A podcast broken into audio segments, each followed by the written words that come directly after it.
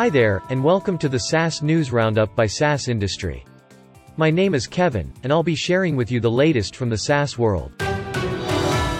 ZoomInfo, a market intelligence company, has acquired Insent, a conversational platform provider for businesses, in an undisclosed deal. With the acquisition of Insent, companies ZoomInfo's clients will use the chat at a large scale. Marqeta, a payment service company, has gained a market capitalization of over $17.2 billion on its debut. This is due to the company's share rise of more than 20%. Marqeta's clients include Uber Technologies and DoorDash, Inc. The shares of the financial technology firm started at $32.50, up from its initial public offering price of $27 per share.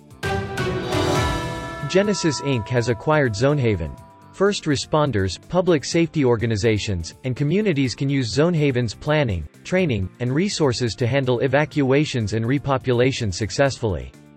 Zone Zonehaven services are trusted by more than 170 fire districts, 140 law enforcement agencies, and 200 communities. Zenoti is an all-in-one cloud-based platform for salons, spas, and medi-spas founded in 2010 by Sudheer Koneru and Dheeraj Koneru, has raised an additional $80 million in its Series D round. This additional funding was led by TPG, a global alternative asset fund. Appointment scheduling, online booking, billing, built-in marketing, inventory management, CRM, and loyalty functions are included. ChartHop, an organization management platform that builds the data-driven status of a company to help them design their future, has announced its raise of $35 million in a Series B funding round led by Andreessen Horowitz. Elad Gil, Cowboy Ventures, and Sempervirens had participated in the round. ChartHop will use the proceeds from the investment to accelerate its roadmap, build and improve its existing features, and in growing its team. Vancouver, Canada-based Commit, which works with remote-first startups, connecting engineers to founders, has raised its first round of funding worth $6 million in a seed round led by Accomplice, with participation from Kensington Capital Partners, Inovia, and Garage Capital. BukuWarung, an Indonesian fintech focused on digitizing business for MSME merchants, has raised its Series A funding worth $60 million. The proceeds shall be used to double the workforce, improve payment infrastructure, the total funding for the startup now crosses over $80 million, and before Series A, in February this year, BukuWarung had raised $20 million from Rocketship VC. Unified Experience Management software solutions provider 1E has announced that global investment firm Carlyle Group has acquired a majority stake in it in a deal that reportedly values the company at $270 million. Other financial details of the transaction were not disclosed by either of the companies. According to Carlyle's press release, Sumir Karayi, founder and CEO of 1E, will retain a significant minority stake in the company now and shall remain the CEO.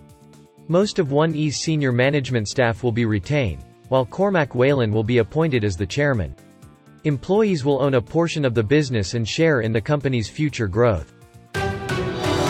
Sinch, a Swedish cloud communications company, has acquired MessageMedia, a messaging service provider for businesses, for $1.3 billion. The $1.3 billion transaction comprises $1.1 billion in cash and the remaining in shares.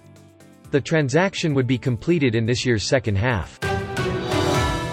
Pennylane, a full-stack financial management platform, has raised $18.3 million in a funding round led by Sequoia Capital. The company has been working on an accounting platform that would benefit both clients and their accountants. The organization, which focuses on small and medium businesses, has already attracted hundreds of clients.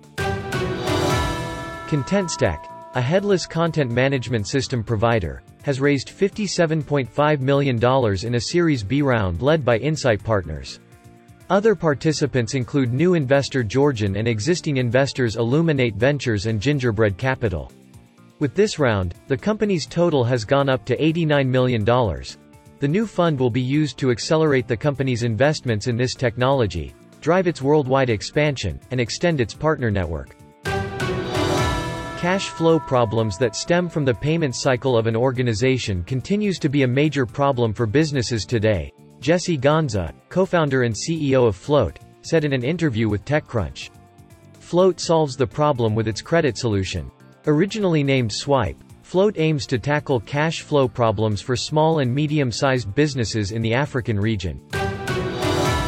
Aserto, a cloud-native authorization service that provides enterprise-ready permissions for SaaS applications, has raised $5.1 million in its first seed round funding led by Costanoa Ventures and Heavybit Industries.